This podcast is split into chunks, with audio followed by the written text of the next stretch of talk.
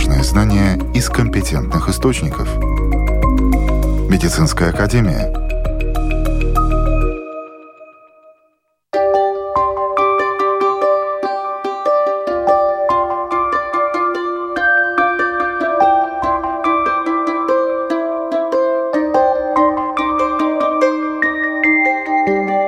Здравствуйте, с вами Марина Талапина. В эфире Медицинская академия. Сегодня в выпуске. Финансовое бремя специального медицинского питания наконец снято с плеч пациентов. Мы продолжим разговор о язвенной болезни, как проводится диагностика и лечение, а также поговорим, на какие заболевания можно проверить клещей. Далее обо всем подробнее. Расширен круг пациентов, которые могут получать оплаченное государством специальное медицинское питание. И теперь финансовое бремя больше не будет лежать на плечах пациентов, их близких или меценатов. Подробнее об этом виде помощи рассказывает руководитель Центра питания и диетологии Рижской Восточной клинической университетской больницы, профессор университета имени Паула Страдания, доктор-диетолог Лайла Мея. Специальное питание обеспеченное государством, получает э, те больные, которые соответствуют конкретным диагнозам, э, которые подтверждены. Эти все диагнозы любой человек может найти в домашнем листе НВД, Национальной veselības dienas, и нашем, который ракус, второй домашний лист Рижской Восточной больницы. И наш центр э, по питанию и диетологии, у нас есть отдел, где все описано, э, какие диагнозы и весь этот путь, как человек может получить э, это питание. Уже два года государство оплачивает питание таким больных, которые сами не могут кушать. Это питание, которое идет или в вену, это небольшая часть больных, и такое питание, которое люди получают сразу желудок, желудок или в кишку, и там такое стома отверстие. Значит, эти специальные питательные смеси.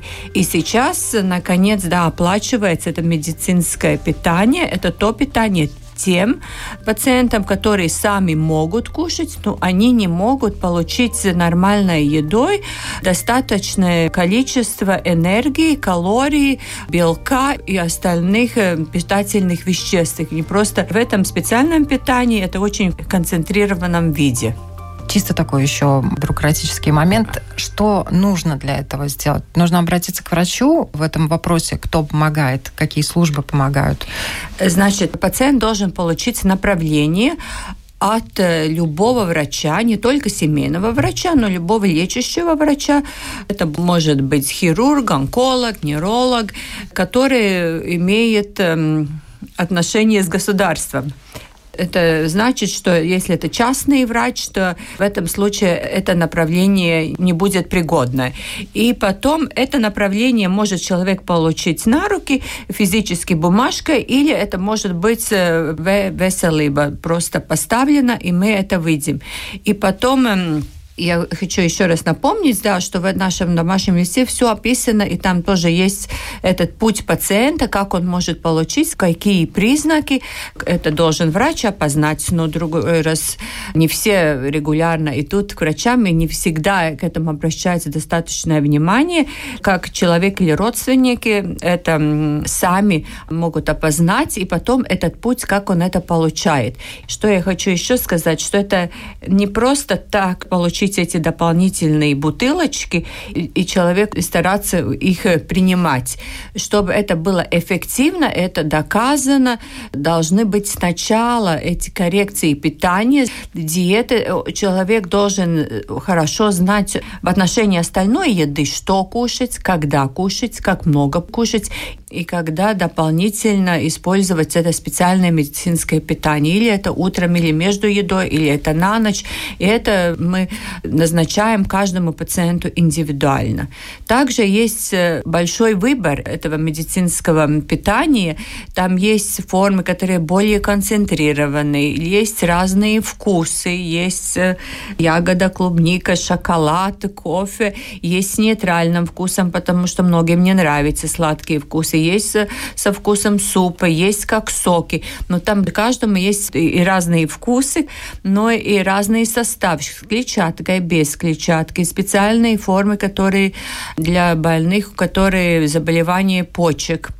Так что это очень тоже важно, чтобы получить правильное это медицинское питание. И потом, конечно, в динамике смотреть, это питание очень, можно сказать, так меняется. Некоторые люди действительно это должны получать годами, и, может, мы вместе нашли этот вид, который действует лучше всего, но чаще всего это может быть после операции какой-то период, или во время химиотерапии, или лучевой терапии. И сначала надо очень большое количество, потом маленькое количество, потом это можно коррегировать едой. Но и всегда все равно первый шаг должен быть с коррекцией диеты, и если тогда не получается, что человек получает достаточное количество питательных веществ, тогда как следующий шаг идет это медицинское питание. А где это питание взять? Значит, э, то, что мы начали говорить, сначала направление на наш кабинет, кабинет клинического питания, который находится в Ракус. Там, э, конечно, пациент должен записаться на прием. Этот прием лучше всего, если это возможно, в консультации как раз в кабинете. И если это невозможно, это часто невозможно, потому что тяжелые больные далеко живут, тогда это консультация отдаленная, но все равно всегда специалист смотрит, какая ситуация, и тогда эти данные медицинской документации, данные о диете пациента, он оценивает, сколько человек может э, вообще съесть с едой и что ему надо дополнительно. И потом это наблюдение тоже идет через наш кабинет. У нас сейчас очень большая нагрузка, мы все горим, можно сказать даже, потому что действительно эти направления все больше и больше приходит. Но это очень важно, да, что наши специалисты тогда смотрят, что назначить, как долго назначить, и потом смотрят эту динамику. Надо продолжать, не надо продолжать, можно только с едой коррекции делать, э, и дают, конечно, рекомендации диеты тоже. Если тяжелый больной, консультацию могут получить его близкие? Конечно, близкие часто приходят тоже одновременно на консультации, потому что там, ну, скажем, жена это та, которая еду приготавливает и интересует, как лучше приготовить этот режим питания. Если человек может говорить, то, конечно, в первом плане это сам пациент. Но близкие, конечно, участвуют. У нас есть те больные, которые получают это энтеральное питание, питание прямо в желудочный тракт, они часто после инсульта не могут говорить, и тогда, конечно, вообще центральная персона – это близкий, да, который дает эти данные о больного. Но в этом случае, конечно, близкий участвует, но должен быть и сам пациент. А, и мы не закончили, как человек получает. Настоящий механизм такой, что специалисты кабинета приписывают специальное питание, и потом больной получает это питание дома. Это привозится дома. Так что это очень удобно. Организации, которые привозят, они созваниваются и спрашивают, какое время удобно, и человек это получает дома. Недостаточность питательных веществ в организме или мальнутриция означает, что человеческий организм не получает нужного количества питательных веществ, например, белков, минеральных веществ, витаминов, необходимых, чтобы организм мог полноценно функционировать. Чаще всего риску подвержены сеньоры старше 70 лет или люди с онкологическими заболеваниями, например, перед химиотерапией или лучевой терапией, а также во время такого лечения или после него. Важные знания из компетентных источников. Медицинская академия. Язвой желудка рискует заболеть каждый десятый человек – Как проводится диагностика? Можно ли это заболевание вылечить? Об этом рассказывает профессор университета имени Павла Страдыня, доктор гастроэнтеролог Алексей Деров. Когда пациент уже приходит э, на прием к доктору, вот как язвенную болезнь диагностируют врачи? Ну, смотрите, в общем-то, мы опять же, поделим э, потенциальных пациентов на несколько категорий. Тяжелая категория те, которые, в общем-то, мы подозреваем кровотечение. Естественно, мы обычно, судя по симптомам, примерно понимаем, с какого отдела желудочно-кишечного тракта кровотечение может происходить. Да? Соответственно, мы проверяем классическим эндоскопическим путем. Мы делаем эндоскопию. Если у пациента какие-то слабо выраженные симптомы, и он пришел к доктору, э, чаще всего это, в общем-то, даже будет не гастроэнтеролог, это будет семейный доктор, там уже по ситуации. Если у семейного врача не будет каких-то особых подозрений, скорее всего, он назначит какие-нибудь определенные препараты, которые помогают слизистой восстановиться, и дальше по ситуации. Конечно, тут очень важно еще принимать каждый раз во внимание анамнез пациента. Что он делает? Какие у него хронические сопутствующие заболевания, как он их лечит, каким способом, потому что, опять же, помним, что различные медикаменты могут стимулировать все эти риски дополнительно, э, в общем-то, повышать всю эту заболеваемость. Поэтому, в общем-то, дальше уже либо гастроэнтеролог, либо семейный доктор, в зависимости от ситуации, да, скажем так, оценив полностью полноценного больного, потому что, опять же, мы никогда не должны лечить заболевание, мы должны лечить человека. И в таком формате мы дальше определяемся, нужна ли нам эндоскопия и как быстро она нам нужна. Так что, в принципе, сейчас золотой стандарт для определения, для диагностики язвенной болезни что желудка, что двенадцатиперстной кишки, конечно же, является эндоскопия. Раньше, ну, в принципе, даже сейчас, в редких случаях, мы еще можем использовать дополнительную радиологию, так называемый рентген, да, когда мы делаем, опять же, пациент кушает специальный э, контраст, в данном случае мы говорим про барий, барий, содержащий препарат, да, и дальше мы тоже смотрим, образуются ли этот самый вот эти кратеры, видны ли они на рентгене. Но, опять же говорю, сейчас это делается в очень-очень обособленных редких случаях, и точно точно э, не в рамках стандарта. Поэтому останавливаемся на верхней эндоскопии. В принципе, она нам самый главный помощник, который помогает оценить, во-первых, количество язв, а, размеры язв. И самое главное, определиться, это язва 12-перстной кишки или желудка. Почему это очень ключевой такой момент, который мы должны понимать. Потому что если мы говорим про язву 12-перстной кишки, мы определили, что первопричина, допустим, у нее в данном случае это хеликобактер пилори.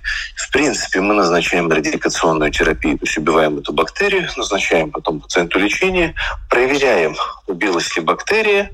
И в данном случае, если у пациента прошли все жалобы, мы повторную эндоскопию можем не делать, если мы говорим про 12, язву 12-перстной кишки. Ну, конечно, это оценивает каждый раз доктор, но в принципе. В случае язвы желудка этот вариант нам не подходит. Контрольная эндоскопия должна быть сделана обязательно, потому что мы знаем, что риск у язвы желудка – это малигнизация. То есть может, есть, точнее, есть вероятность, что язва может переродиться в онкологическое заболевание. И это совсем уже другая история. Болезнь диагностировали. Как она поддается лечению?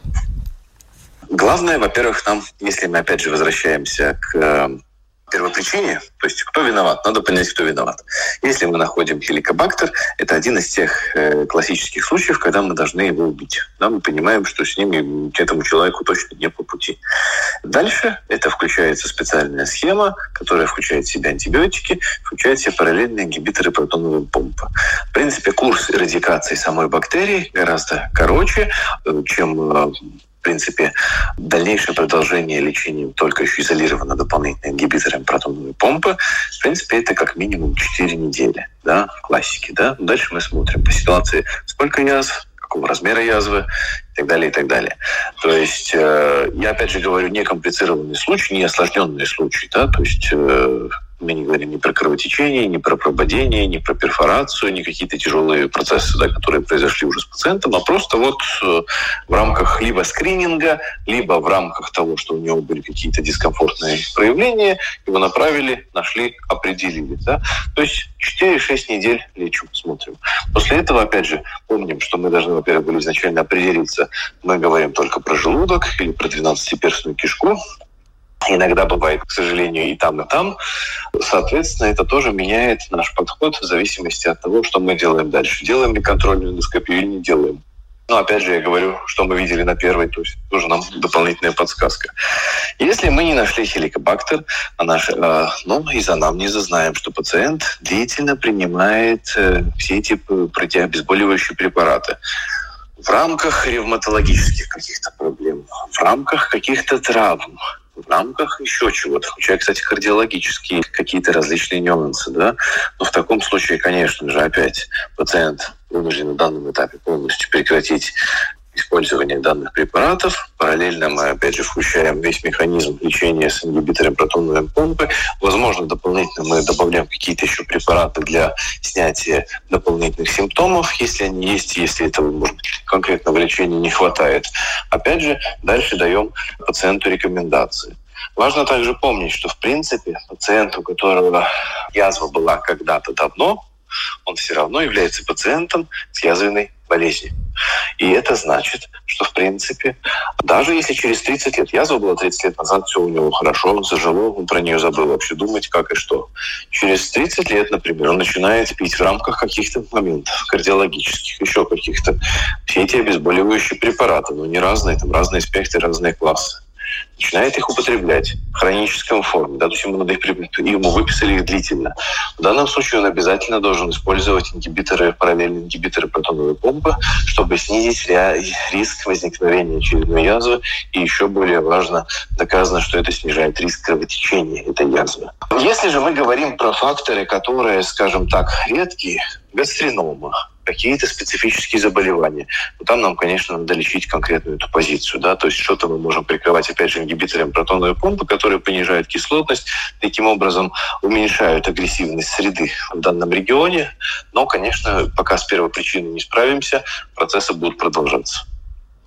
То есть, в принципе, это такое заболевание, оно успешно поддается лечению, но даже если вылечили, не болит, не дает о себе знать, надо все равно держать э, на контроле, думать о том, чем питаешься, думать о том, какие лекарства при необходимости ты потребляешь, и не забывать о том, что если вдруг какие-то сигналы появились, может быть, даже в целях профилактики периодически приходить к доктору, к гастроэнтерологу и убеждаться в том, что все в порядке, все под контролем. Ну, видите, если мы говорим по поводу какой-то профилактики, мы помним, что в любом случае пациенты, которые старше 45 лет, им, в принципе, в рамках скрининга раз в 5 лет надо делать и гастроскопию, и колоноскопию для того, чтобы мы точно не пропустили какую-то онкологическую бяку, там, НТБ, которая начинает развиваться, и вовремя на нее отреагировали. Это первое. Если же мы говорим непосредственно про язву, мы знаем, что у некоторых пациентов достаточно сезональные такие обострения. Вот они уже знают, что у них весна-осень, вот они чуть более чувствительны становятся, меняется все вокруг нас, мир меняется, природа меняется, и у них, соответственно, меняется вся эта, скажем так, экология, сложная экология, вся эта среда, верхней части ЖКТ, и, соответственно, у них там, опять же, появляется какой-то дискомфорт. Не обязательно, что у них сразу язва развивается, да, но они вот чувствительны, у них вот, вот это вот сезонный такой момент может присутствовать. Если мы говорим про еду, в принципе, человек, который от язвы вылечился, мы точно знаем, что мы убили первопричину, убрали ее, скажем, не убили, убрали, потому что там в зависимости, кто это был, да, но по большому счету, будем реалистами, еда язву не спровоцирует как таковая. Да, вот просто так вот ее не было, и она вдруг бах, вы покушали там пять гамбургеров, и вот что-то изменилось, и сразу у нас появилась язва. Такого не бывает. Да? Другой вопрос, что э, у этих пациентов вообще, у которых есть тенденция к э, каким-то проблемам верхней части желудочно-кишечного тракта, неправильное питание ну, может, конечно же, спровоцировать жалобу. Жалобы не обязательно будут означать, что там будут какие-то тяжелые повреждения в слизистой, но жалобы, конечно, как мы знаем, сильно могут понижать качество жизни, никто это не хочет.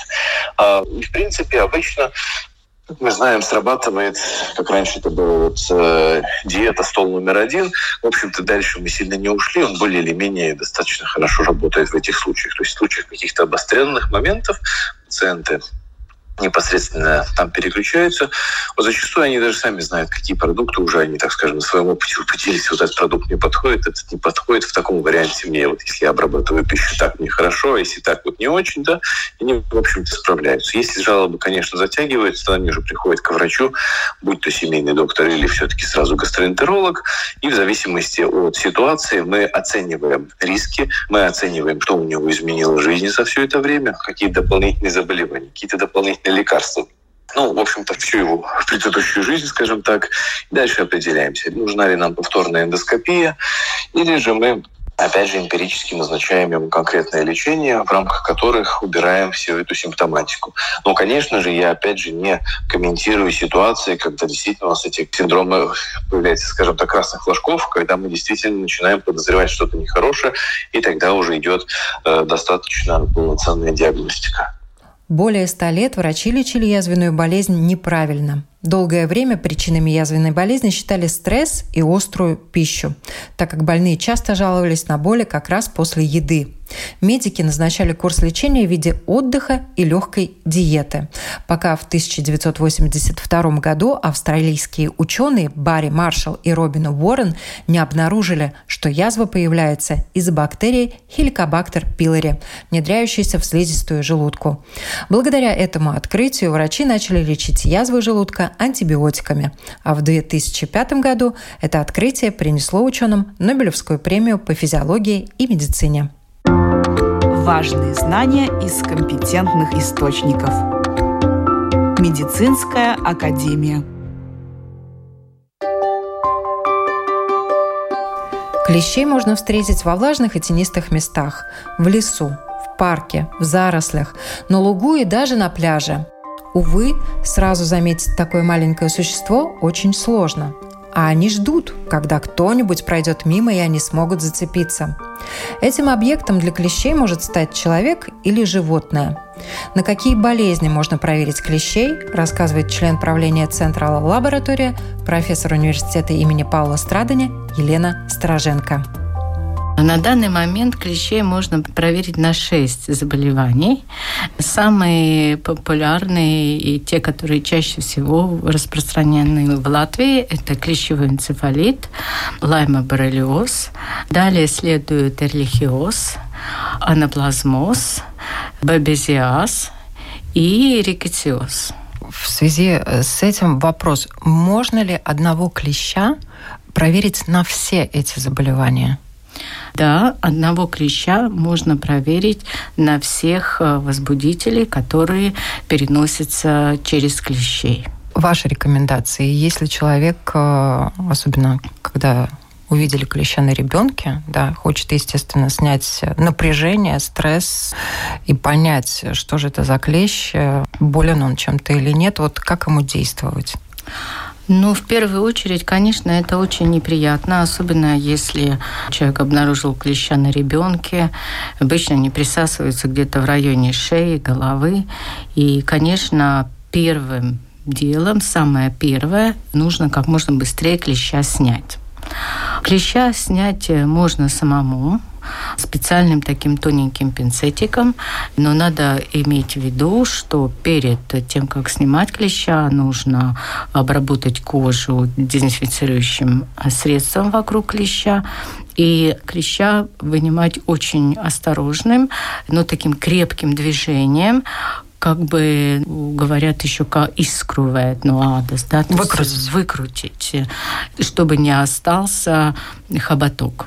Если хоботок остается, то в любом случае нужно обращаться в медицинское учреждение, чтобы это все убрали. После того, как клеща выбрали, обязательно вот эту ранку продезинфицировать.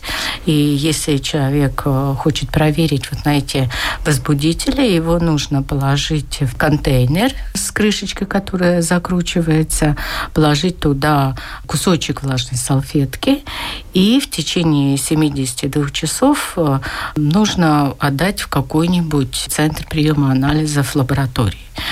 Конечно, можно обратиться, мы даже рекомендуем для снятия клещей, особенно какие-то сложные зоны, где самому человеку тяжело дотянуться, в том числе, конечно, детей, обращаться в медицинское учреждение, где, конечно, ну, профессионалы, и они все правильно сделают, снимут этого клеща. И в том числе можно обращаться и в филиалы центральной лаборатории, которые тоже могут, соответственно, снять клеща.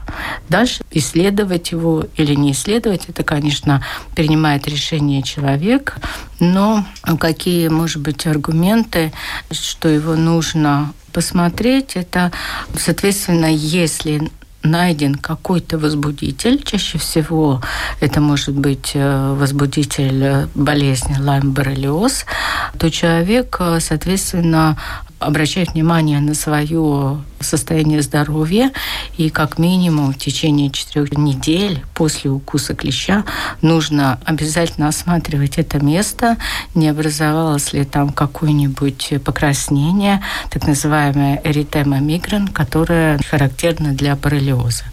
Конечно, самое плохое из всех вот этих возбудителей – это заболевание, которое называется клещевой энцефалит. И, возможно, прививка против клещевого энцефалита, но, соответственно, может быть, нету прививки у человека или уже закончилась ее срок действия.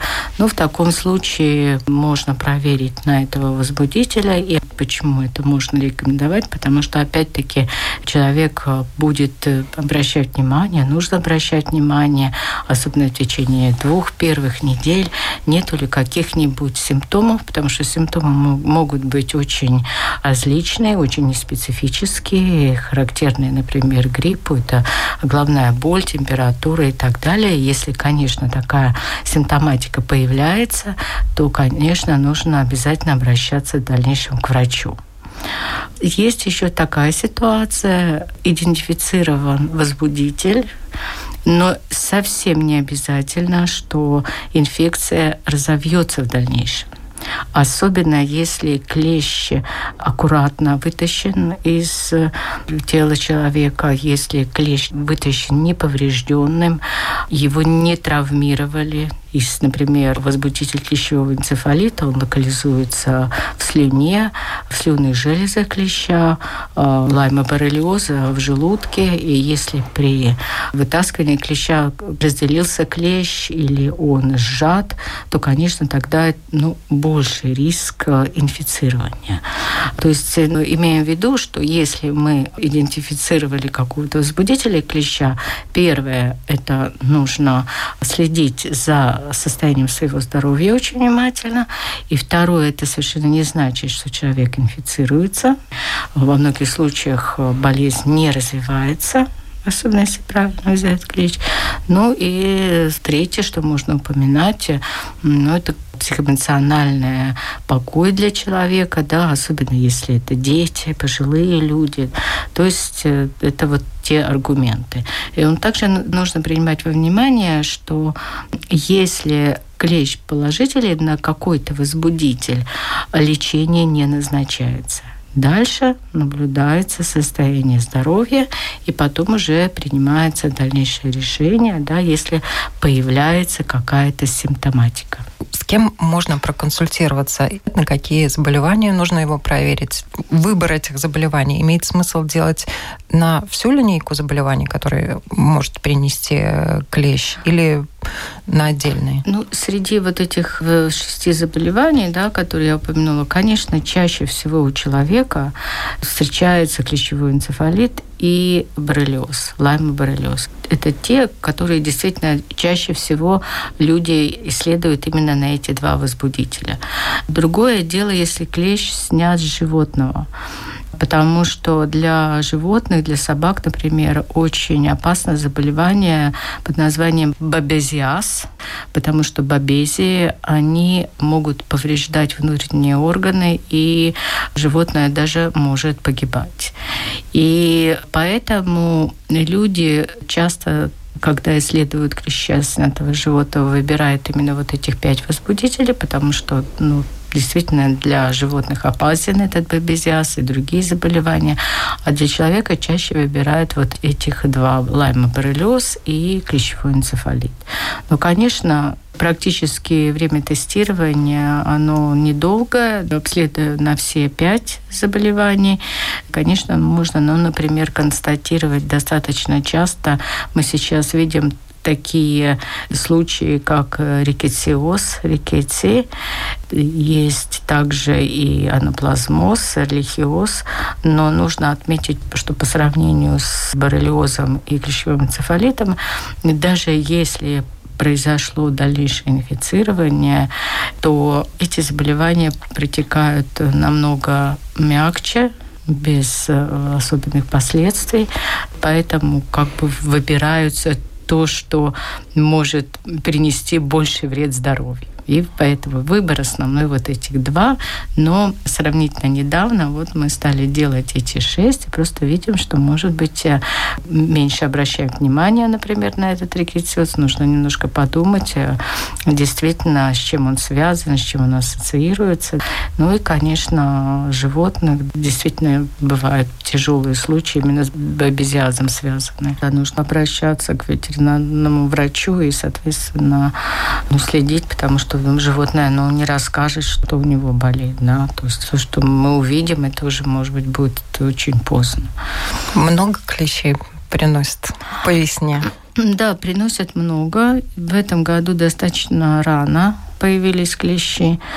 И сейчас у нас где-то около 300 клещей. И вот из них, что мы видим пропорцию позитивных клещей, где-то 22% это именно лаймоборрелиоз, то есть вот это боррелия бурдорфер. Это чаще всего. Латвия, может быть, такая уникальная страна, очень зеленая страна, у нас очень такая, ну, хорошая, здоровая природа.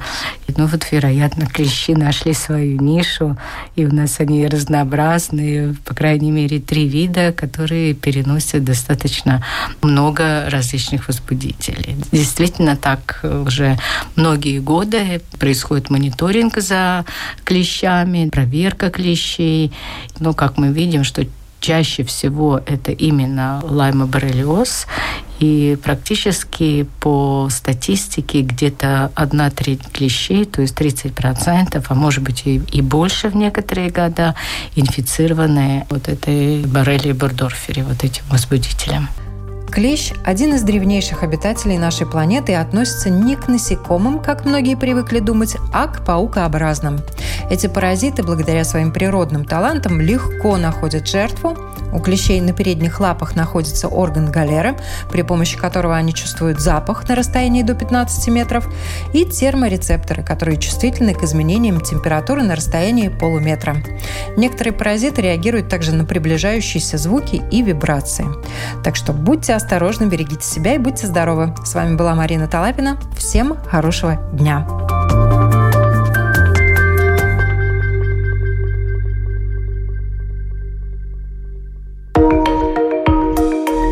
Важные знания из компетентных источников.